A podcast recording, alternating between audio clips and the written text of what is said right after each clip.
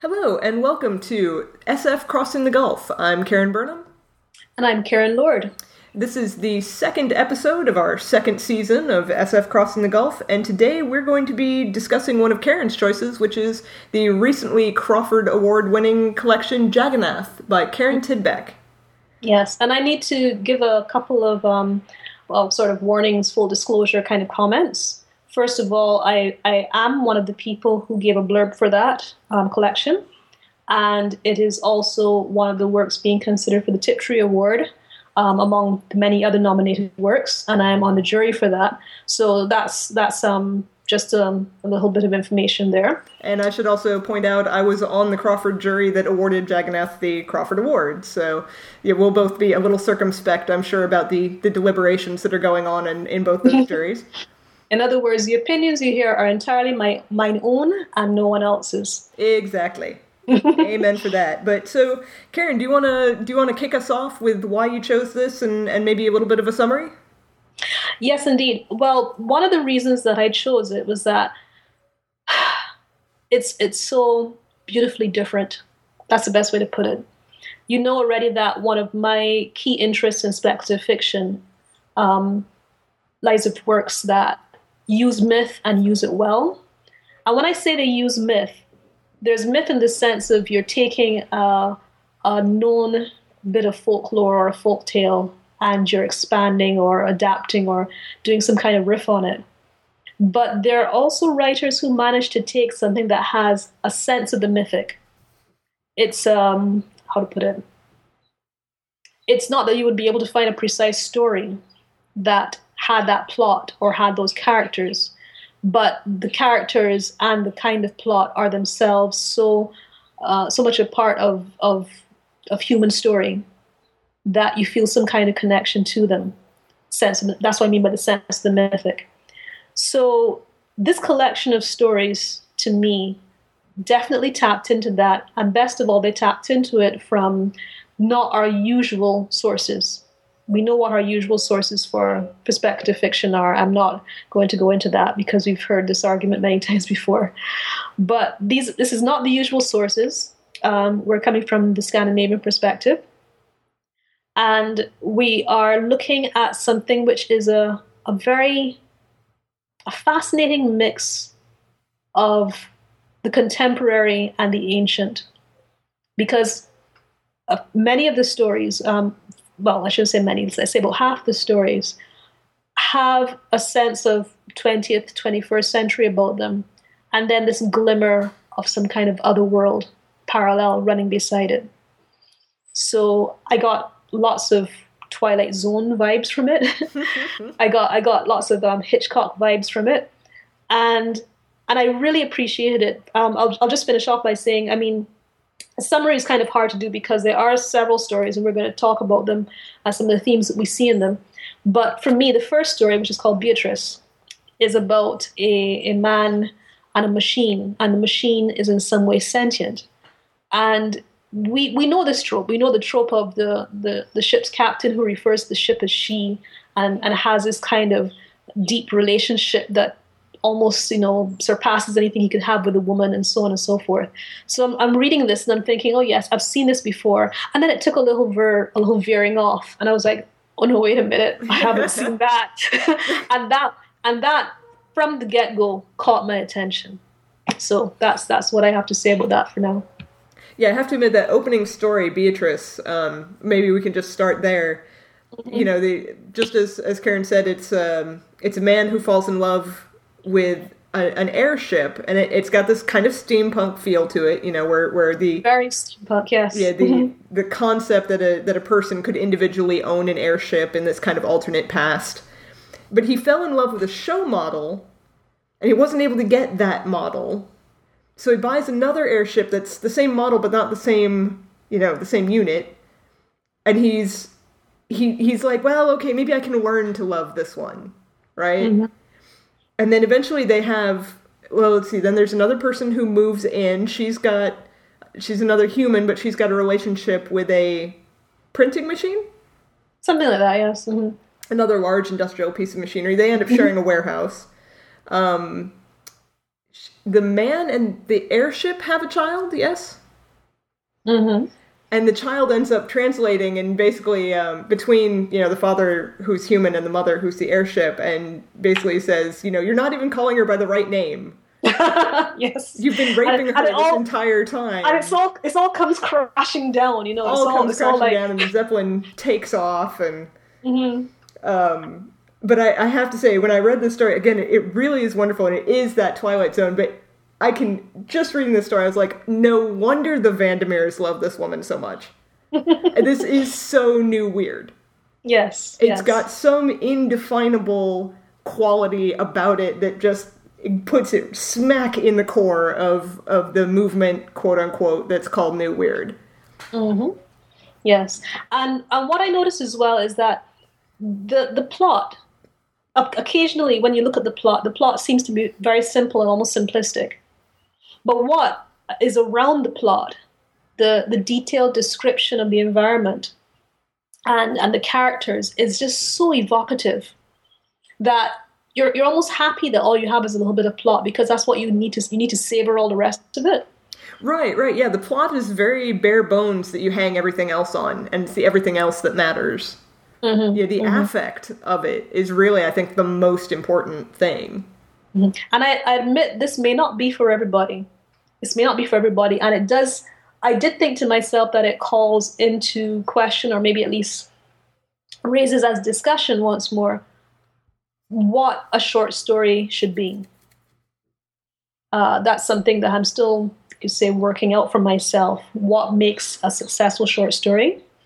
Because very much the stories in this collection are not so much about plot as they are about taking a very simple um, scene or idea or, or or sequence of events and then just just dressing them up in a way that's very beautiful and very evocative and makes you go, oh, wait, I didn't see it like that. Yeah, and and I feel like um, I feel like Tidbeck's collection has some some elements in common with Ted Chiang. I was waiting for you to say that. Sorry. I managed Let to go a myself, whole yes. seven. I managed to go a whole seven minutes without without saying Ted Chiang. I'm really proud of myself. Yes, and, and everybody should know by now that we are Ted Chiang fangirls. We do love his work, and we do tend to reference it quite quite often. But um, but yes, it, it is. Well, you tell me. You tell me why you got that feel from it. Okay, well, I, I think we'll get into this a little more directly when we talk about Rebecca, probably. Okay. Oh yes, yes. because Rebecca to me is one of the standouts in Mm-hmm. in the collection. I'm putting it. I personally, I'll I'll put this right out there. I'm putting it on my Hugo ballot. So, really okay, okay. um, but one of the things overall, if you look not just at Beatrice or not just Rebecca, but over this entire collection, there's a feeling of um, no, that's the wrong way to put it. Let me start over. It's it's very intellectual. It's, Yes. it's very intellectual and and even though we've we've been talking we've been using words like affect and creepy and you know these different things there's a real emotional distance Mm-hmm. did, you, did you get that sense between the narrative and the things that are happening there's a there's a coolness to it. coolness coolness exactly to it, and it's it's funny because it's not emotional distance, possibly, and there are one or two where I would say yes, that is the case. But in a couple of other cases, I almost found it not so much an emotional distance, but the distance you get when you really are out of your depth. mm. I don't know if if, if that like if I'm making clear the subtle distinction there. i'm not sure I'm talking about. Well, I'll, I'll, I'll try to give an example. It's like, it's almost like the feeling I get when I read um, Jane Austen's um, characters having a romance. They seem so out of touch with their actual feelings sometimes. So you have a sense where it's it's not so much that the writing is implying emotional distance, but that the people within are themselves not fully connected with what's going on or not fully understanding what's going on, and that's what gives the sensation of emotional distance in some of them. right maybe the characters themselves don't understand Mm-hmm. and can't express for themselves. But of course, you know, in some in some for some short story writers, they would take it upon themselves with the narration to bridge that gap. But it works better for this one that you don't. Oh yeah, Because- no, no, I'm, I, it's Yeah. completely legitimate style, Mhm, and mhm. and again, I think she uses it to just amazing uh, power. yes. mhm, Um, but it is, you know, it is a choice. mhm, mhm. Um, and and again, you know, you see things like that a little bit, and and I'll come back to Ted Chiang's exhalation.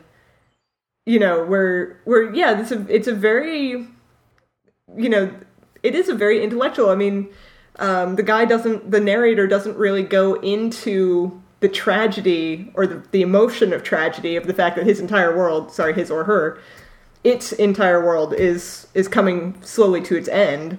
Um, he chooses instead to, sorry, it chooses again um, to focus on a more intellectual and and more sense of wonder. Right. In other words, the issues are almost bigger, aren't they? They're not so much personal as bigger. Yeah, and again, it's a choice of where the narrator puts the focus. Mhm, And and Tidbeck, I think, keeps the focus on that sense of unease Yes. without going Yes. all the way into horror. Hmm That's right. Do you see where I'm? That's that's what I meant when I guess I spoke about the Twilight Zone thing because Yeah. on the one hand you have surroundings that uh, well for the first part of the book I should say you start off with surroundings that feel familiar Right. and then something unusual happens and you're just sort of like okay I'm a bit off kilter now but let's keep going hmm and and the funny thing about it is that the characters that are within the story are themselves off kilter Yeah. Yes that's that's very true Although yeah. actually, you know, you, you bring that up, and I hadn't noticed that before. But now that I'm looking at the table of contents, I hadn't realized how much it starts out relatively mundane, with I think Beatrice being a slight exception, and Uh-huh. moves into the much it much does it does and i appreciate that because um, when i when i kind of group them i note that you have the right when i look when i look at the at the stories they go from they they're they're talking about the mundane interfacing with the the eerie but they go about it in different ways so on the one hand you will have for example somebody who's in a very mundane situation who then slips into something that is is eerie but almost seems to accept it somewhat that's like Herr Cederberg, for example Okay. where that one is another one about a ship, but it's almost a situation where the captain becomes the ship in a way. You know, this is someone with a flying machine again, but at some point in flight, the the mechanical bits just sort of float away, and he's the one left flying. And again, not not plot as far as you can see, but just very evocative in, in the scenery and so forth. Then you have the, the ones that I call the real, you know, kind of Twilight area, Borderlands area. Um, some letters, hmm um, Reindeer Mountain, and Augusta Prime. Um, Augusta Prime is interesting, especially because Augusta Prime begins the really weird stuff. Yeah, I was about to say. I, I I was like, if you say some letters and Reindeer Mountain and Augusta Prime, I'm like, Ah, but you see- not like the others. but but but let me explain. You pass from one world into another in all three of those stories. With, with some letters, the the the the, the, the sort of scenario there is that um, is this woman um, who's reminiscing about her her parents, her father who raised her, her mother who basically walked out on them, and then as she's talk, as she's sort of having these flashbacks, these letters, um, you know, talking about her her childhood, you begin to realize that her mother wasn't really human, hmm and the location where she is, the sun, eventually doesn't quite rise. So it's it's a literal twilight, Right. and and she just ends off by saying, "I think my mother is coming." You really just had this, and, and as I said, it starts off with a very, very normal, very mundane. I'm going to, you know, go to this place and and um, stay here for a little bit and so forth, and and you hear these childhood memories, and then it turns into I'm entering into another world, which is actually part of my birthright that I never knew about. And Reindeer Mountain is almost is almost the same thing, but with an additional message because there are Wait, quick question. Reindeer Sorry. Mountain has to do with the wedding dress and the vittra and Brita's Holiday Yes. Village Mhm. That's the one. British, Okay. Brita's Holiday Village is the one with the writer. with the writer. Exactly. Yes. So, so Reindeer Mountain has these two girls, and as you say, this wedding dress, And the, the, the, the contrast there is that you have a similar scenario of a girl that goes off and finds that there are these shall we call them elves? They're kind of like No, elves. no, no, because let's call them vittra because they haven't they Okay. have their own name. they're vittra, but they look a lot like elves. um, you know, let's let's say they're they're folk of the twilight. They're I don't know if you can quite say fair folk or what have you, but they're not quite human. And again, there's this family that has this sort of blood connection to them, and one of them, one of these two girls, wants to go off with them. To the point where, again, she she puts on this this dress, which is to her almost this signal to them or this talisman because it belonged to her um, sorry her grandmother is it Either grandmother or great grandmother. yes who who again had this connection to the vittra so you know she goes out and and and they walk right past her and go to her go to the other girl and lead her off Right. and it, and that to me was so telling because if some letters was all about you know you you can't escape your blood. Reindeer mountain really underscored that where it was like no you don't get there by just wishing. Mm-hmm. it's it's it's it doesn't it doesn't matter what you wear. It doesn't matter how you you know what incantations you might choose to say. You know they know who they're coming for. They they know who already belongs there so so that was those were the two where you go from the mundane world into this this, this strange world why i grouped augusta prime with that Wait, wait, wait. Before you move to Augusta Prime, why Sorry. not group Brita's Holiday Village in that? um british holiday village i actually have grouped with Pyret Yeah, I would I would put all of them in the same group that you're talking about. but these it doesn't matter we can we can have as we can have different groupings we can have overlaps oh it yeah, doesn't yeah, matter no, it, uh, but okay, so go on to Augusta Prime because I think that might Yeah. shed a different light on the grouping than what I'm thinking. Okay. Well, Augusta Prime, the best way I can describe Augusta Prime is as if you went into Alice in Wonderland, but it was really sinister. Oh yeah, no, they, it, Right. and it's not even. I mean, it, I don't even think that's subtle. I mean, there's croquet being played, and Yes. and when you are playing croquet in a fantasy land and hurting people, then it is Alice in Wonderland.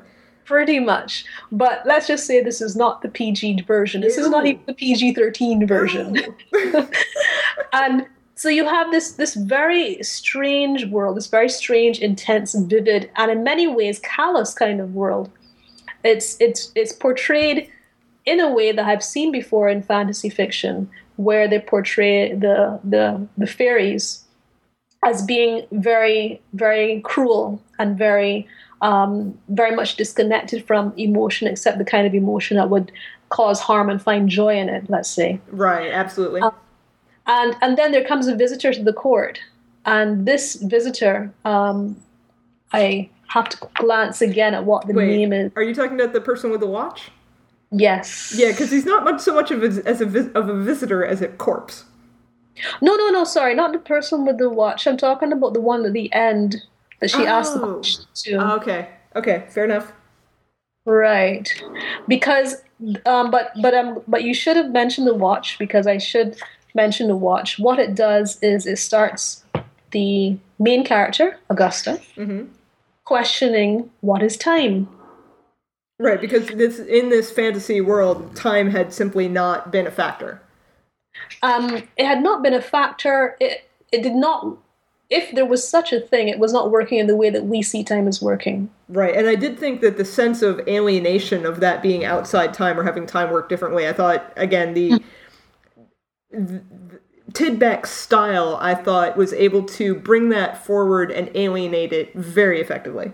Yes, yes. So you you really do when you start the story and you not you don't realize exactly why things are as strange as they are. You really do feel a sense of complete and utter disorientation. Yeah. But then when you realize that you are basically having described to you a world in which time does not work the way you think it might, it begins to make a very odd kind of sense. So she begins to question the nature of time. And then what happens is that the, the visitor who I was referring to, a stranger um, to the court called uh, Janaea. I thought Jinn, which is of course the the um, your your Arabic fantasy um, Arabic and Persian, right? from the from the genie or the jinn or whatever you wish to call them. I, I made the same But- assumption, yeah. But basically, this is somebody who is assumed to know everything. They're literally said, it is said of them, those creatures know everything. So Augusta asked the question, I would like to know the nature of time. And that changes everything because her answer does not come simply in the form of um, words or explanations, it comes in the form of an example. and suddenly she finds herself in the mundane world in in the world where time does run as we expect it to run. So hers is the opposite for me. For from Reindeer Mountain and some letters where she is actually thrust out into the ordinary world. And that's what I mean when I say I group them all together because it's all about transitions. Ah, okay, okay. No, I see. And then so in in letters it's hinted at in Reindeer Mountain it happens to the sister and in mm-hmm. Augusta it happens in reverse but very personally. Yes. Okay. Have you um? I, I don't. Have you gotten a chance to ever read Farah Mendlesohn's Rhetorics of Fantasy? I have not. She, I have heard much about it, but I have not read it yet. Yeah, no worries. Um, but she uh, she introduces a taxonomy, and and the taxonomy makes a certain amount of sense. Although you know you can quibble about any individual example, but um, you know there's a there's a kind called a portal, mm-hmm. fantasy where you know you move specifically from one world to the other. Most often, you move from the mundane world to the um, to the fantastic world. Yes, and and you're right. Augusta Prime ends with that portal in reverse. Um, and and the genie or the, the Janaea is doing her no favors. that certainly does not have her best interest in mind when when when it does that. Mm-hmm, mm-hmm because it, that's her disorientation now as as as as challenging as the world without time may have been for us to observe and see it was still what augusta was accustomed to. And um, you know it was it was so funny because when the Janaea says to her your kind can't bear that question right. it was it was literally a case of you know there are people that you can't even you can't even begin to explain them what time is because immediately time is going to seize on them and and um, what was it she said here? Well, Augusta says, "I want to go home. You have to take me home again." And Janaea says, "So soon? Well, all you have to do is forget what you have learned." yeah, that's that's, and again, it just continues that tradition of cruelty. Yes, and the final line, of course, and do try to hurry if you want to make it back. You're not getting any younger. just a back slap. Oh. Yes. Mm-hmm. yeah, there's something there's something very satisfying about a lot of the dialogue in these stories. I have to say. Oh yes, it's, it's very um very crafted, very mm-hmm. very deliberate. Yeah, there's there's just there's that feeling not a word out of place. Precisely, and and I have to say it's not there's there's no slang. It, you couldn't call it precisely conversational. It's certainly not colloquial. Mm-hmm. But at the same time, you really do have this sense of people say this.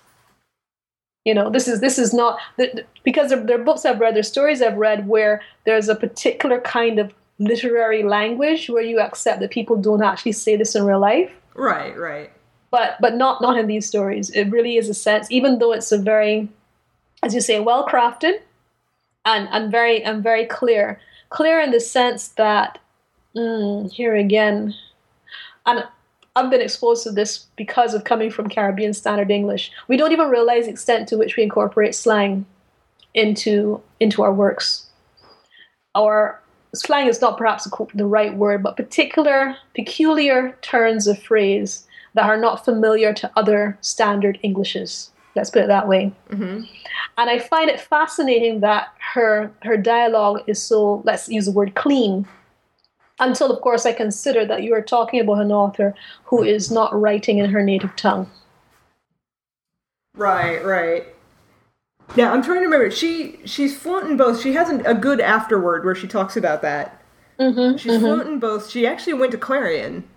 Yes. And um, and I'm trying to remember. Did she translate these herself for herself? Um, I think, and I do have to check here. There are there were a couple that began in her in, in Swedish that she translated, but I got the impression that a couple of them may have actually been written in English from the beginning. but yeah, I mean it's it's masterfully done, and um, but maybe you, you use the word formal, and there's a way in which I think that applies to every story in this collection. Did I use the word formal? Either you did or I did. I think it, it was you. I think it was you. With respect to the language? Yeah, yeah. I use the word clean. Oh, I use the word not using slang or colloquialism. So yeah, I can see how you to that. But but I didn't quite mean if I use the word formal, I didn't quite mean formal in the sense of formal to me literally suggests that you are elevating your language according to a particular type of occasion. I'm talking about something that's literally stripped down. Well, no, because I, I think I'm riffing off your uh, off the word formal and thinking of the the distinction between formal and informal. Oh, gotcha. And gotcha. and every story here I would describe as formal. Okay. In in that it is not interested in making friends. It is not interested in in you know, hey, come on and and have a drink and hang out in my lounge. This is a lot more they, they don't ingratiate themselves. Right, right. And again, I, I I love the style, but you know, but again, I think it applies to every story here. Mm-hmm, mm-hmm. And and I think that comes back to my sense of distance. The, that's the word that just kept popping up in my head every every story. Every time I was writing down a description, the word distance Mm-hmm. um, um, kept resonating for me. And when you said distance, I do also wonder to myself, hmm, how much that is a function of the language that we're seeing. Because if it is if it is so stripped down, if it is so devoid of these little cultural references and slang and, and phrases we're accustomed to, is that what also helps to create the sense of distance? Oh, it, it must be. It must be. Mm-hmm. You know, because again, the, the linguistic choices go in so much to creating that, that sense of style. Right. That may be why, although I do feel a sense of distance, I don't necessarily feel it from the language. Because understand that anytime I read um, something from the US or UK, I have to make kind of a mental adjustment anyway. Oh, fair enough. Fair enough. Mm-hmm. Yeah, that might come from me and and being more used to being, I don't, uh, you'd almost say catered to. As Yeah, or, or accustomed to seeing writers from your background writing stories. Let's just put it that way. fair enough. Fair Uh, enough. Yeah, Ca- catered to suggests it's an unfair advantage, but Well, but it's just you- it's just the way things are. As soon as you start un- unpacking the privilege backpack, uh, you know, there, there I am. yeah, yeah. But But I'm, I'm really sorry. Go ahead. no, no. Uh, are, are do you feel like you've done the finished what you have to say on language? Yes, yes, I, I would say so. I was just really curious. Something you said earlier. Um, you said Rebecca was um, one that stood out for you. Oh, it was wait. not the one that stood out for me, though. But I wanted to discuss with you what you Uh, found. uh, but I wanted to instead of going back to Rebecca, would you mind skipping forward to Jagannath? Oh, no problem. Yes, that's true. That makes sense because we've been talking about how we start off very mundane, then we have some transitional stories, but we didn't plunge into um, the, the real, the real odd world, the real strange and, and dangerous and, and different world. Well, one of the things we have to skip over Aunts, which is actually set explicitly in the same world as Augusta Prime, but we should come back to that. But I wanted when you talked about the portal aspect of Augusta Prime, where she gets dragged into the mundane world, and we started talking about portal fantasies, um, you know, as a as a type a little bit. Jagannath is science fictional. In fact, it's more science, purely science fictional, I'd say, than any other story in the book. Mm-hmm. And I, I'll summarize it, although this is doing damage to the story the way I'm going to summarize it, because a lot of these things, you know, are developed. It, it's one of those science fictional stories where revealing the world building is part of the mystery of the story. Precisely. Um, but what it, what it comes down to is that there's a a ship completely self con- well mostly self contained, and it's walking across the landscape of a post apocalyptic Earth. Um, they're, the creatures inside the ship might might as well be inside a Generation starship. Um, that's the only world they've ever known. They don't they aren't aware of there being an outside and and this the our viewpoint character um, is born in a creche. You know, she's an artificial being. Uh, she's nursed by the nursery environment and the and the nursery attendant. Um, and then she she's born to be an engineer. She goes out to be in the engineering room, but then the the machine starts to stop, and she goes up to try and talk to the machine in kind of the head. Mm-hmm. And she finds out that that you know the uh, the previous captain had died. There's no replacement. The machine is failing, and she has a dialogue with the machine. Learns a little bit about the outside, Mm-hmm. and in the end, she's I believe basically the sole survivor, and she gets you might almost say decanted yes. into the outside. Mhm. And that's a science fictional version of the fantasy portal, Ah. and it's not commonly done. mm-hmm. Now, one of the places it was done was in the 1920s in a story that's one of my all time favorite SF stories of all time called The Machine Stops by E.M. Forster. Okay. Um, Oh, there really is nothing new under the sun, is there? I mean, I, it feels like cheating to go back to 1920 something, but I, I read that that story in a uh, Gardner Dozois collection of you know best SF of the 20th century. My God, I must have read it when I was 20. You know, if I wasn't even younger, and um, it just knocked my socks off.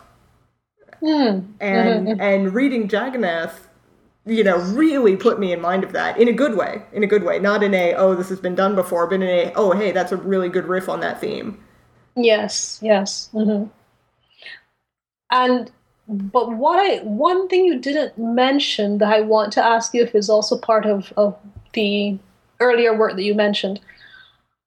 The the fact is the ship is like the is is when you say the ship decants the sole survivor out. Did you also make reference to the fact that the ship is in fact considered his mother? No, that's that's definitely Tidbeck's own Mm-hmm. spin on things. Okay. No, in the machine stops. I should I should summarize for those who haven't read it. Um, it's the world. You know, the Earth has become this kind of very hive, very um, everybody stays in their own chamber. Um, and everything they need is brought to them and they have a kind of internet and they have you know entertainment and they're just brought food you know and it's all mechanized. They never actually connect with another they don't physically connect with another person. It sounds like Asimov. no, there's I mean, Asimov read it, um, and the machine starts to decay, and nobody, you know, the mechanisms start to go. Nobody understands what's going on or how to fix it because they've all, you know, not been educated that way.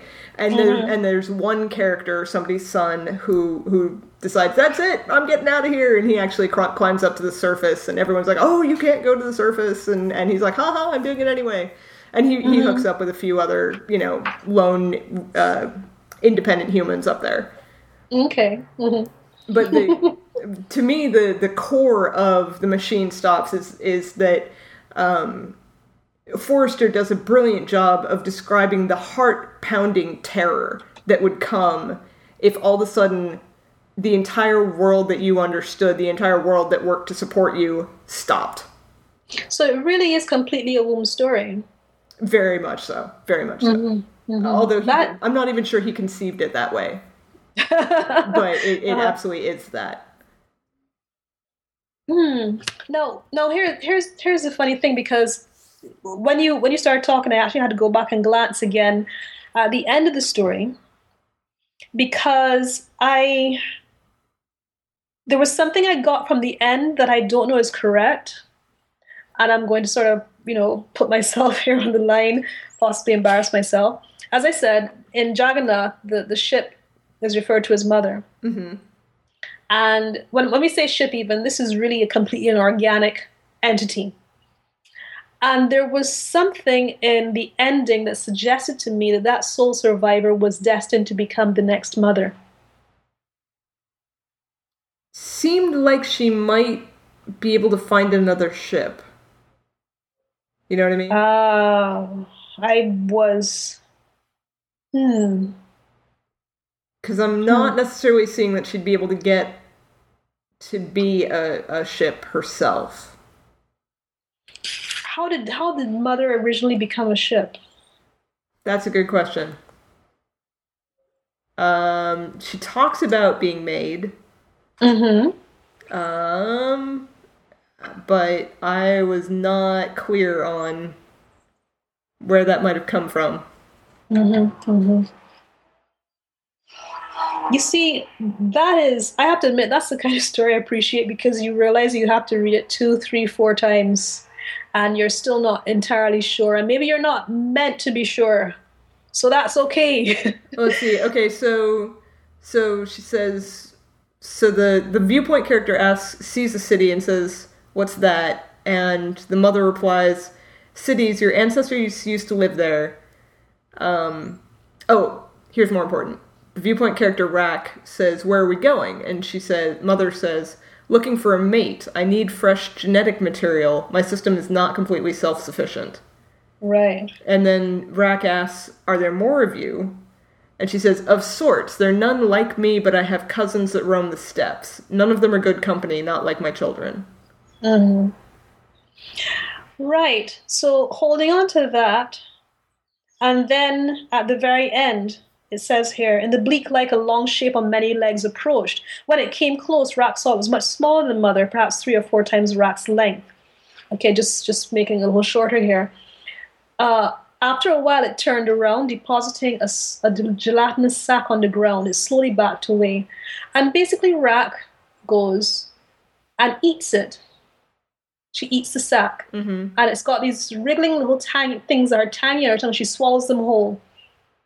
And then there's this thing where it says, I mean, no, she ate till she was sated, then crouched on the ground, scratching at her sides. Her arms and legs tingled. She had a growing urge to run and stretch her muscles, to run and never stop, which is basically what the mothership did. Oh, okay. Okay. So I got I got the feeling that um, what the the original mothership was looking for was in fact what approached Rack at the end, which was that additional genetic material that she needed to Ah. to be. As she said, you know, she's not fully self sufficient. Fresh genetic material needed was in that um, sac that was deposited.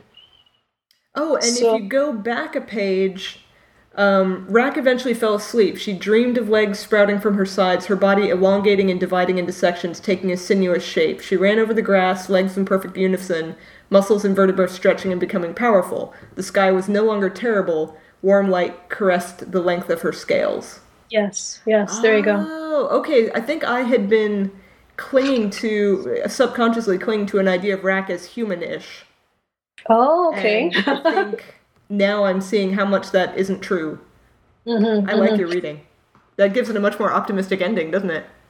Well, it, it does, and and what it does for me is that um, what what amazed me about this, and also about Aunts, although this is far more cheerful than Aunts, um, you have you have a truly alien depiction here. You have you have something that's not at all human, but you have it talking about very human things, which is to say, um, sort of motherhood, reproduction, family. Well, and Um, even the um, the very last thing that Mother says when she she says, um, "My system is de- degraded past the point of repair," the last thing she says is, "Goodbye, my daughter. Please use the mm-hmm. exit with the green lights."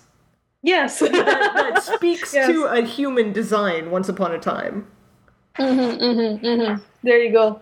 So so yeah, there's this there's this interesting thing where you you as I said, you start off with a mundane world and these slightly eerie effects, and then you go into a completely different, changed alien world, but with these deeply human things, sort of just sort of threading through it. And um, and those are in the end of the transitional ones and the transitional stories in between. So I, I did find as a collection it worked well for me because it had that way of easing you into things. Yeah, and of building. Mm-hmm. Definitely building. So maybe now we should go back and talk about Aunts.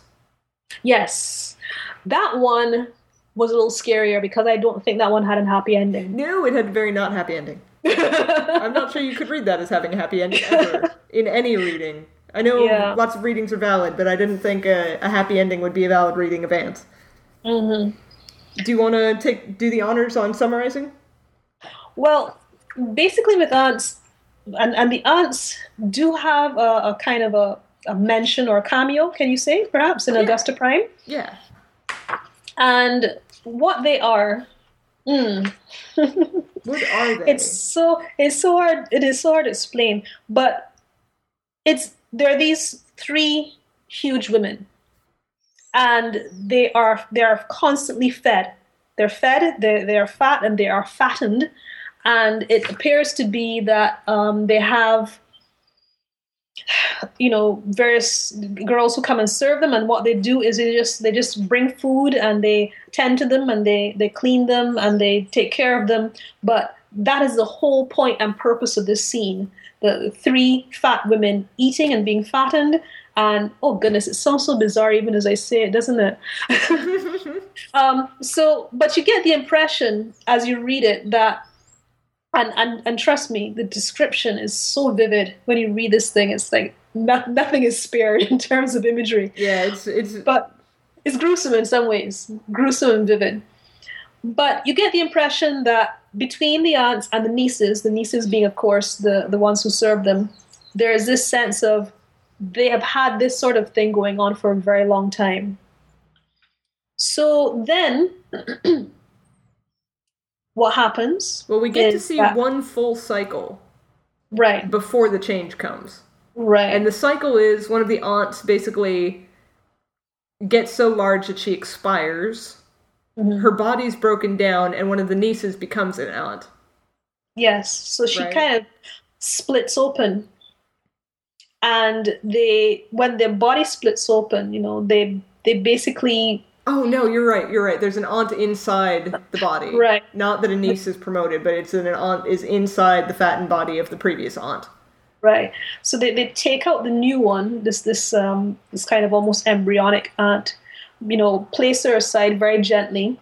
And break And- down the body Yes. of the old aunt to feed to. Yes. So it's a closed cycle. Yeah, it's, it's so it goes into cannibalism and it's really creepy. But it, you know, and and they just, you know, nothing was wasted. That's that's the expression. So it's all very very cyclical, and the cycle seems to be purely about eating and perpetuating. Right. And then And suddenly, um, what happens is that an aunt expires and splits, and there's nothing inside. There's she no. doesn't even split. Oh, She okay, that's right. Sorry, expires. that's right. Because they they actually no, that's right. They have to open up the body, Right, right. and there's there's nothing inside. And then the Ah. nieces are just completely. They keep trying to do what they've always done, hmm but now there's no. There's no This- purpose to it. The the cycle the cycle has been completely disrupted. So they do, in a way, what they do is is almost. It's it's almost a, a human picture of what people do anytime they have a system, and that system breaks down. They try their best to approximate the system and hope that it will keep going. Right, right. So what they do is that they decide, well, okay, maybe we're the next ones. So they they start eating. Um, they they also um, do the whole breaking down the bodies of the aunts into into a feast, and they start eating, and they even go as far as to you know and and, and they re- and they realize it's, it's not working. So they even go as far as to take the skins of the previous aunts and they wrap themselves up. And and they're they're waiting and that's and that's all that happens. They they're basically waiting for the cycle to pick back up again. And that's how it ends. Right, and now check me on this, but I got the impression that the breakdown in the cycle was caused by Augusta coming by with the watch. ooh. Hang on.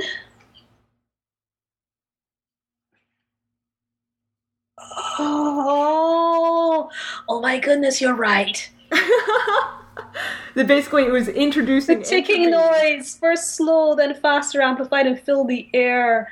And Aunt opened her eyes and listened. They listened to the ticking of the watch, and that was the sound of their demise. got chills, got chills, got chills. And so basically it's the, the addition of entropy into a closed system. oh. Give me a moment. I am, I'm having a moment here, people. Just, just give me a second. yes, Thank you. Thank you. This is why we need to do the podcast together. okay. Perfect. Perfect. Yes. Yeah, and that's So- what makes the two stories together. I mean, they're they're they're, and then when you add Jagannath in, where Rack tries, you know, J- Rack is actually able to successfully exit the mother and adapt, and in the aunts you see this tragic portrait of people who absolutely cannot adapt.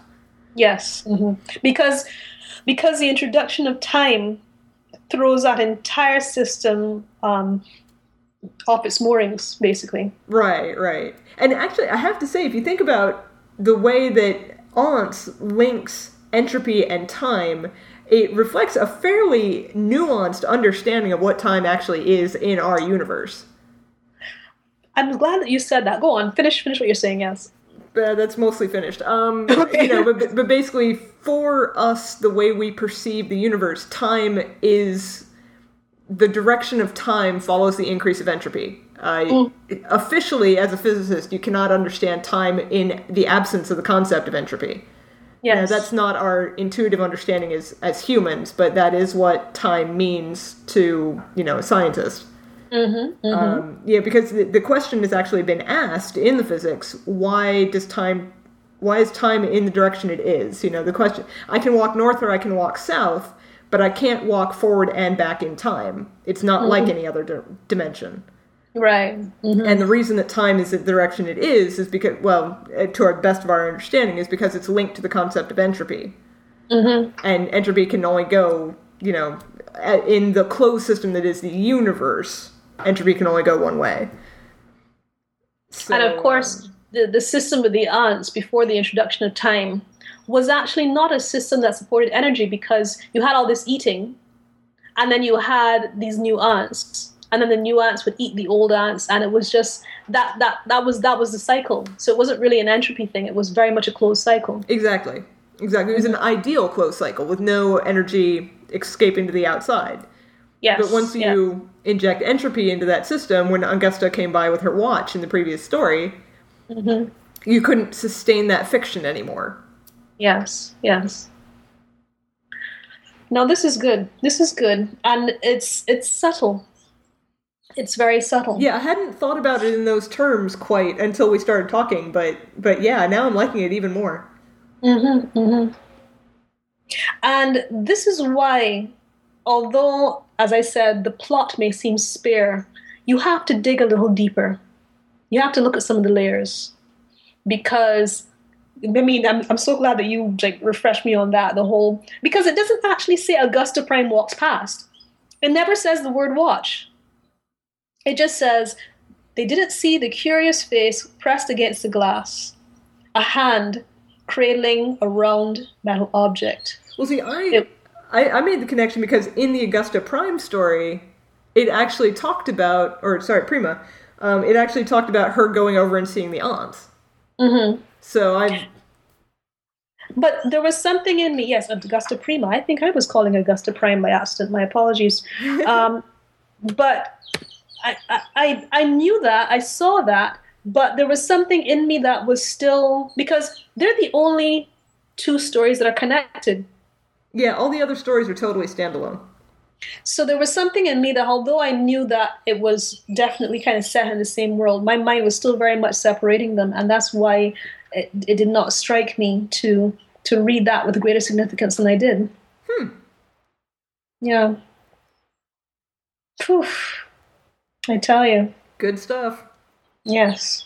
And and I'm now glancing back at Augusta Prima to see where where she went past the. And and the the scary thing about it is that it is it is a tiny tiny what portion of a paragraph Yeah. where she's literally all she does is she's just wandering by. She just walks by, and um, Augusta opened the watch, peeking at the clock face. The longest hand moves slowly, almost imperceptibly, and then she walks on. That little bit of that long hand uh, moving is the bit you then see later on leads the second story, the other story, where the cycle of the aunts completely breaks down, all because of that longest hand moving slowly. That's it. Yeah, it's such a minor such a little throwaway detail. If you read too fast, you'd miss it.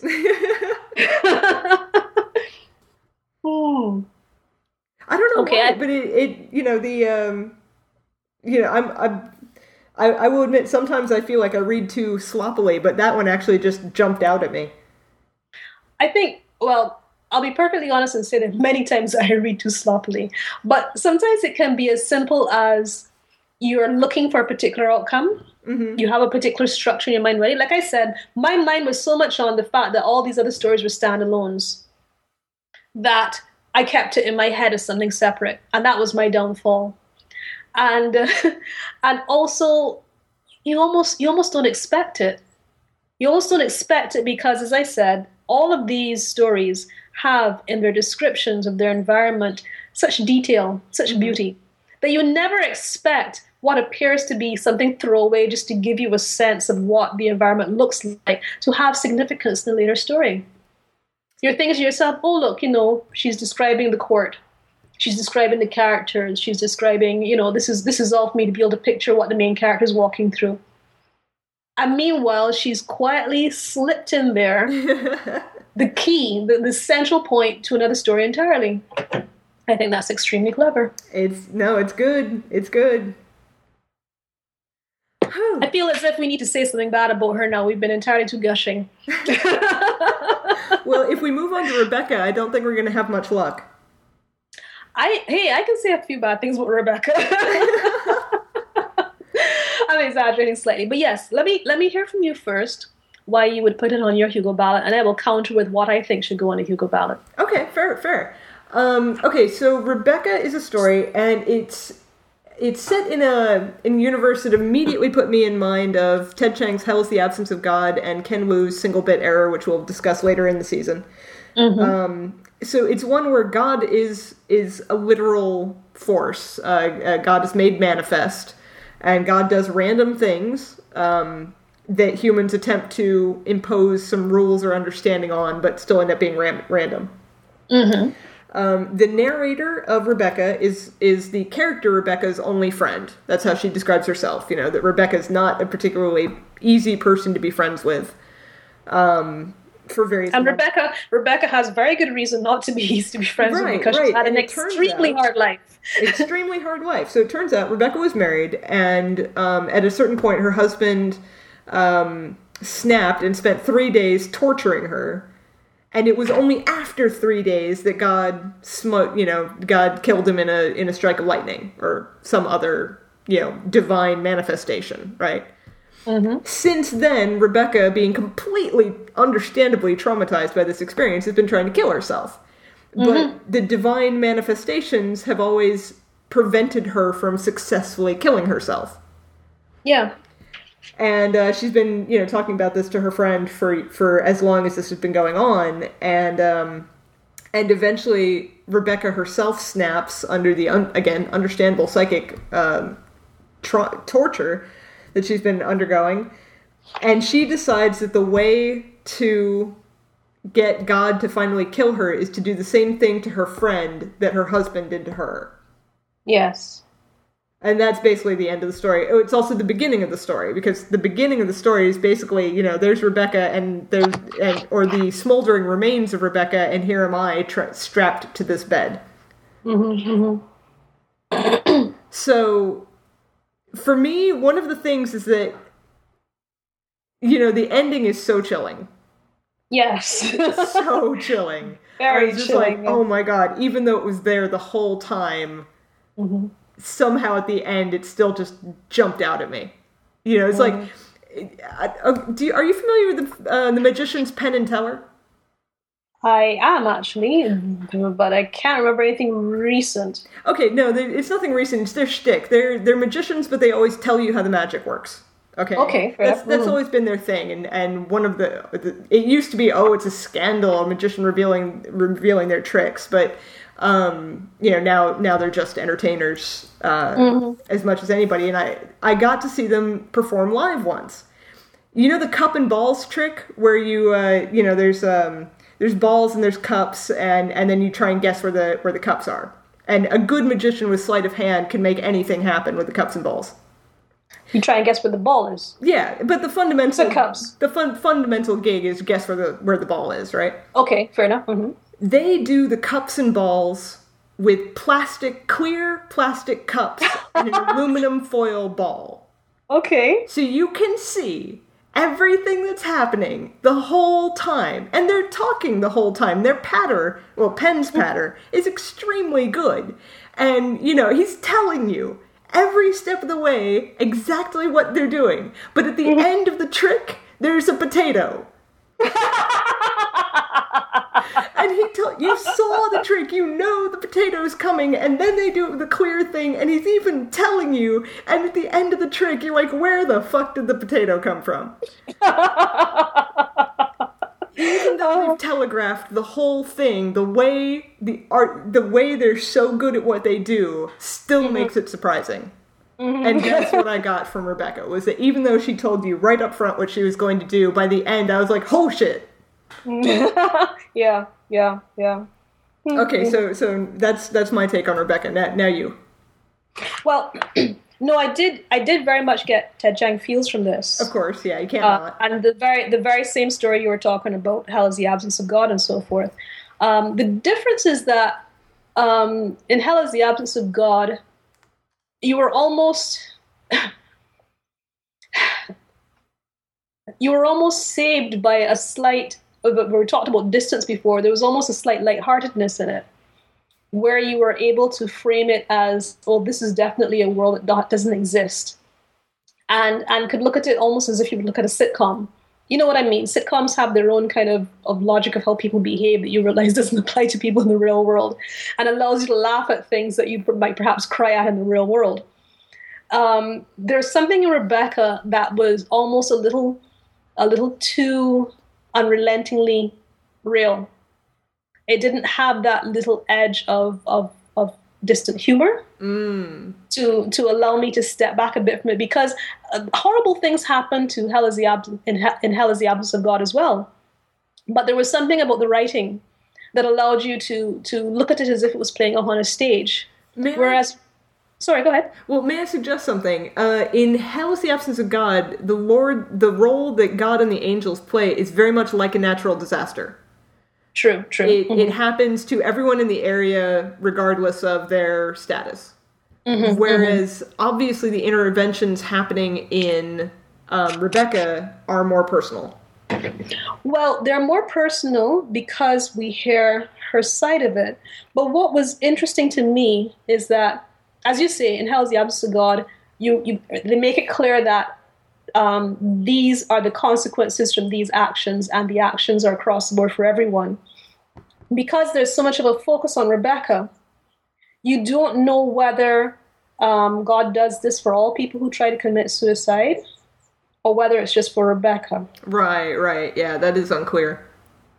So if it was a case of all people who tried to commit suicide, this is what would happen to them in this particular world, in this particular manifestation of God, that would have given me a different feeling to the idea that Rebecca was almost being picked on in this way, where she's the only one who's not allowed to kill herself. So it still left for me a sense of, of lack of resolution because um, Hell is the Absence of God had its own internal logic and carried that to its natural conclusion. However, slightly farcical that conclusion may have been. But this one literally starts with a feeling of, um, you know, God is doing this to her personally.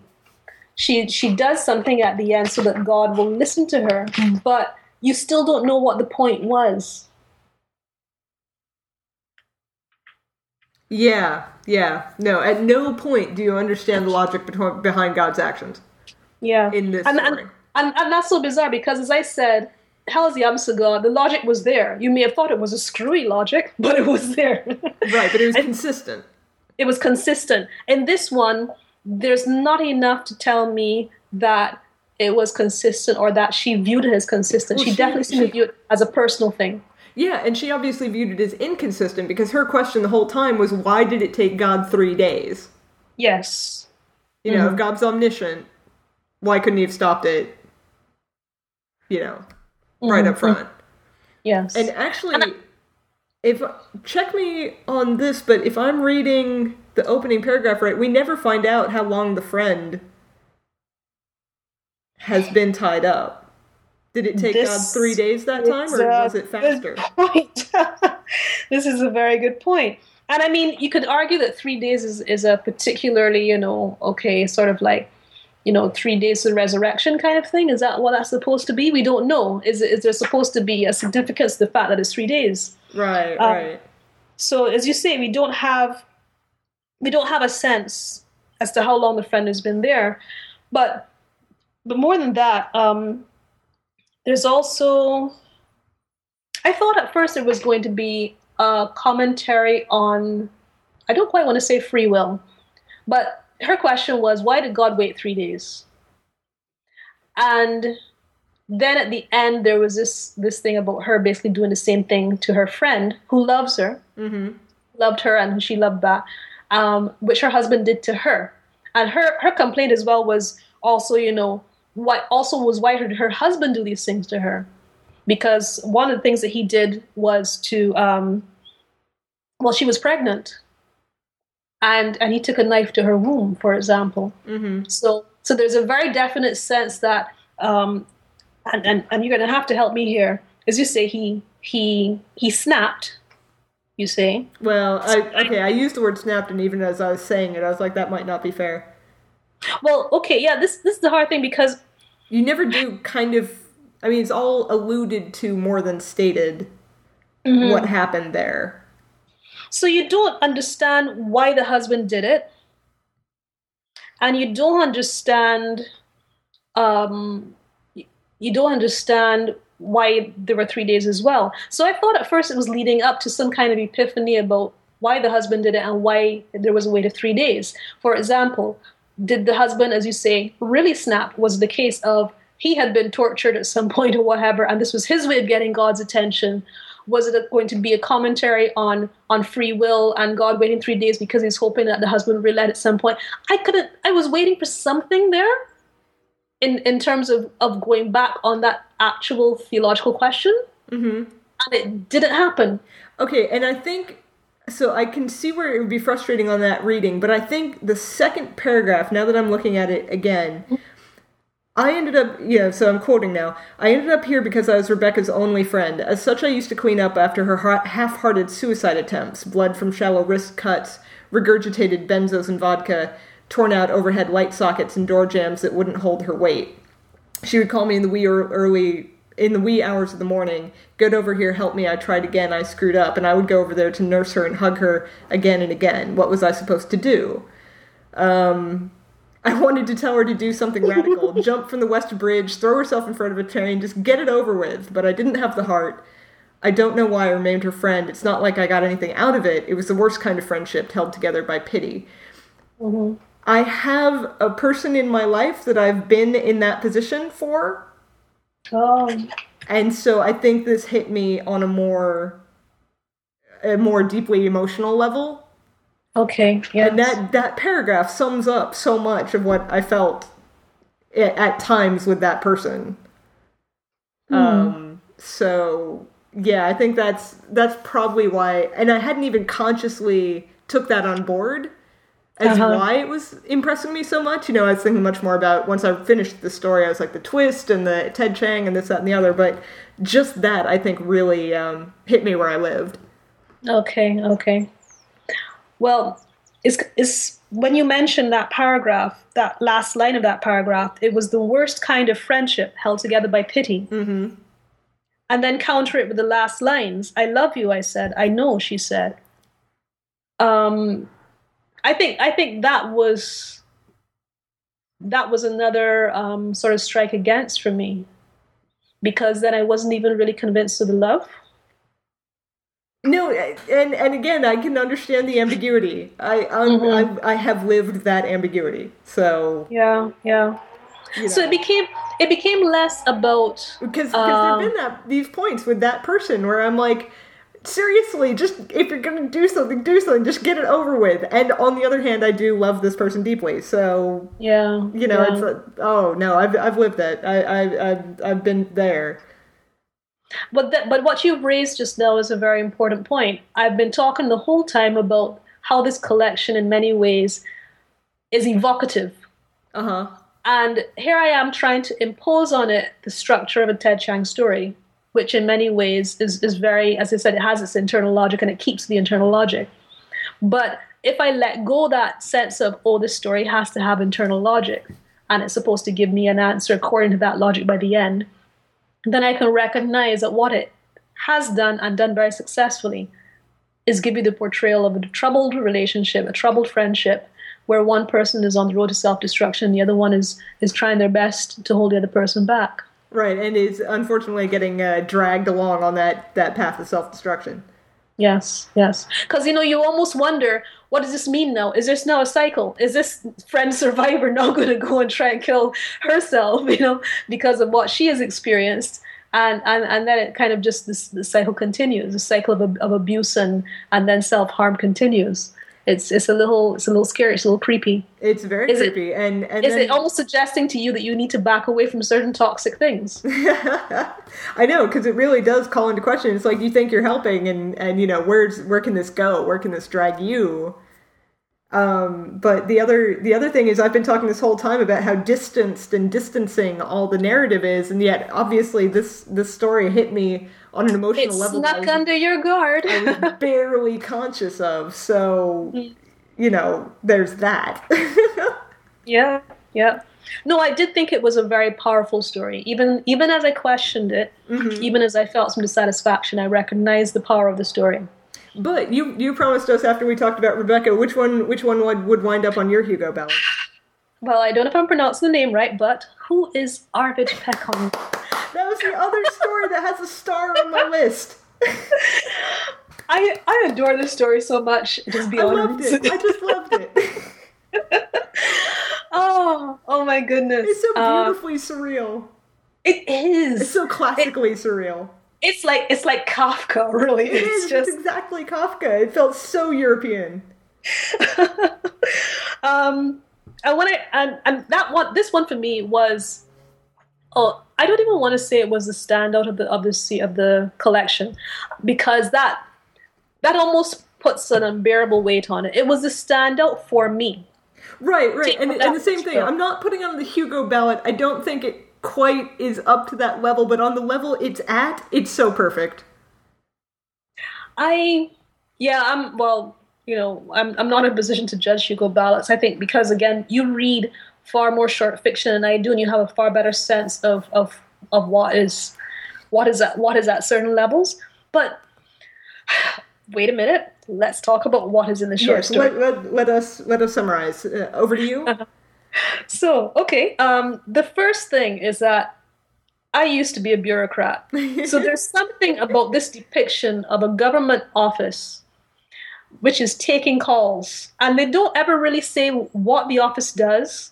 Um, what department or what ministry it's in, or, or anything like that. They're just these three operators, day shift, ancient switchboard. So you're almost getting 1950s feels from it and um, and they're just and they're just taking these calls, and it's very bizarre because you you, you start to to see these strange calls coming in from a Miss Sycorax. Now, when I saw the name Sycorax, something pinged in my head.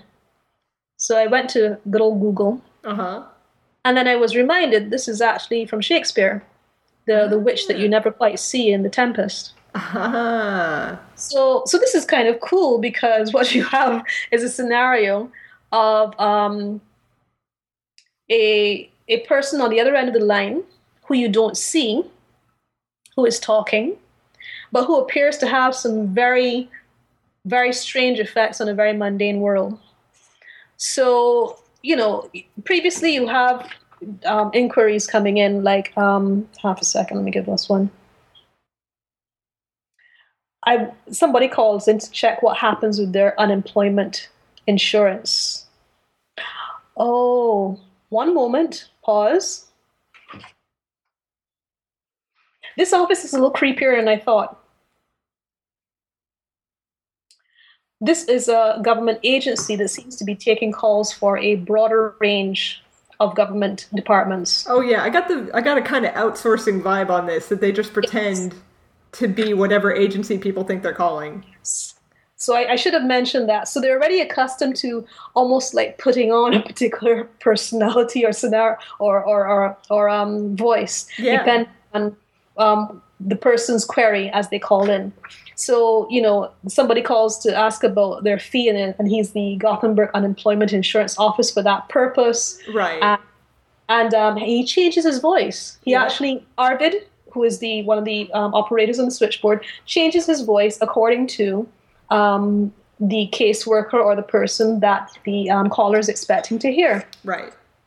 So now that we've established that slight creepiness in the office, what happens is that a Miss Sycorax calls and she says, very, very sweetly, I would like to be put through to my dead mother. So at first, Arvid is kind of like, what? What's going on? so he stops and he, he puts on the, the, um, the mute switch and he thinks and then he goes on and all of a sudden this voice comes out of his mouth. Hello. And he's this is the voice of her mother and he's just talking and, and, the, and the conversation just comes out and, and he can't stop it. And you know, he's like, okay, this is this is a little too much, and he, when the call finishes, he he gets out of the office and and um, just sort of tries to to flee from a moment from that situation. Okay. So then the next day, and uh, the whole the whole office scenario is very mundane. His, he's there, you know, he's having coffee and cake with his colleagues, and you know everything's going fine, no problem, no problem. And the, and, uh, and the cake isn't even very good. yeah, you know. and um, and even things like you know they're talking about how it is that they come to work in this place where they're putting on these voices. One of them, what was it? Um, one of them used to be a stage actor. Some one somebody else was a ventriloquist. Somebody else used to work on book audio tapes. So so you know they, they've all they've all come to this place because they can imitate voices and so forth. And then Miss Sycorax calls again. I want to be connected to the Beetle King. and Arvid's like, I see. And he mutes it again and he's like, what's going on? And his colleagues are all involved and stuff. And then and then he starts uh, I'm sorry, I have to read this because it cracked me up. Miss, I'm afraid I really can't connect you to anybody by the name of Hello, my little pupa. no, if we were ever to do an audio play, this would be a story to do an audio play of. They, apparently, they filmed it. Apparently, they're either planning to film it or they're going to film it. But again, this thing just takes over his identity and his voice, and he is the Beetle King talking to Miss Sycorax. and it gets a little worse because you know as they have their conversation they you know she starts to talk about sending sending um beetles to um, this this old corner store she doesn't like, or or this other um, man she doesn't like. And and what happens is that after Arvid finishes the call, he's thoroughly spooked. He then finds out by word of mouth that oh, you know, um, it, there's there's a, a, bug invasion in the old town and and and, and sort of like because so it's not just that Miss Sycorax is pulling these voices out of Arvid, but they seem to be having effects mm-hmm. in the world. And he starts finding more bugs around his own office. Yes, yes. And then finally she calls and she says, I want to be put through to Arvid Pekon. And that's him. And he, you know, flicks the mute switch and he comes back and his voice is the one that starts speaking with her. But he blacks out. He's been speaking to her for an hour, according to his colleagues, and he can't remember what he said. So he's completely freaked out by this time because this now is completely this has come right to his his his actual self. This is this is not somebody taking over his voice. This is his own voice that's been pulled out of him. And we're talking full on Hitchcock, Twilight Zone, oh, everything. Oh, yeah. You know, so I'm just like, mm, and I I could see this thing so vividly. And then and then he goes and tries to talk to his manager. Yes. and he's practically like, you know, um, you know, the Sycorax, you know, this this isn't this isn't right. This isn't this isn't normal. And the manager's like, yeah, maybe you're having a nervous breakdown. We'll, you know, get you an appointment with a doctor and you know go home for a bit and whatever and so forth. And then, then he decides he's going to call Miss Sycorax And, you know, the answer is hello, yes. And he finally says, okay, this is the operator. And she was like, oh. And he says, okay, well, well who's this Arvid Pekon you wanted to be put through to? And Miss Sycorax starts to laugh and says, oh, yeah, well, that funny name, um, there's no Arvid Pekon. And he's like, yes, there is. He said, she said, oh, no, there isn't. I, I thought there was, but then, then I realized I was mistaken. So poor Arvid, thoroughly spooked, disconnects, tears off the phone headset, and he's screaming, I'm right here, I'm right here. And he bangs his fist on the desk. And something crackled. He looks down at his hand. His hand is in shards on the desk. His arm shudders and explodes in a cloud of dust. And his two colleagues, a little later, go, oh, Where did Arvid go? Who? and they're like, oh well, oh yeah, I, I, don't know what I was saying. Oh, um, coffee break. Um, shortbread is here. Yeah, okay, and that's that. That's that. That's the end. and and there's this there's something about that story. You can't you cannot claim that it's got any huge philosophy beyond perhaps the age old question of who are we really, the existential dread, as it were. Um, you you could even perhaps, if you really wanted to to go full on English lit, tie that in with the unimaginable drudgery of bureaucracy and being in a in a, a nine to five job that you hate, and what that does for your identity. But basically, it's just this thoroughly creepy story about someone who is there one moment and gone the next. And and, and I love.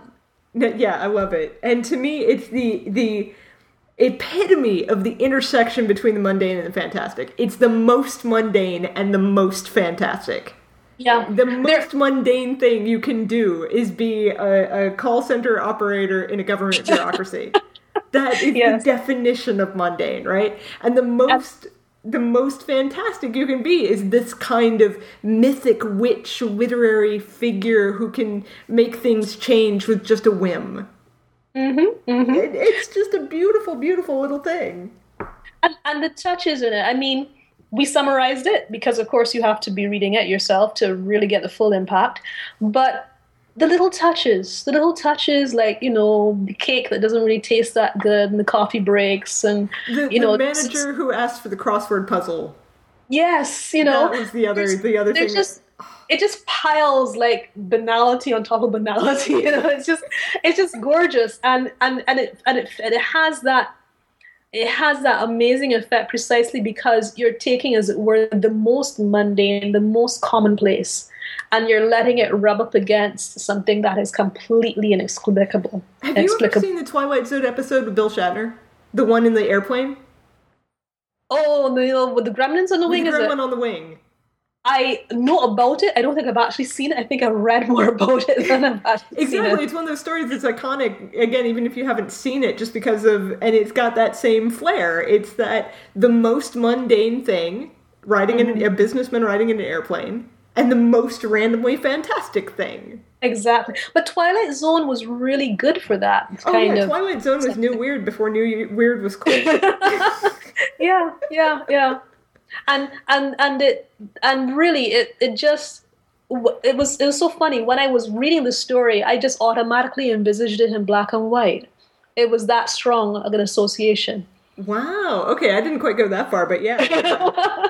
yeah, yeah. But yeah, lots of shades of gray. You know, just mm. the, the, you know the the American thing of the 1950s was a man in the gray flannel suit. You know. Yes. Yeah. Yes.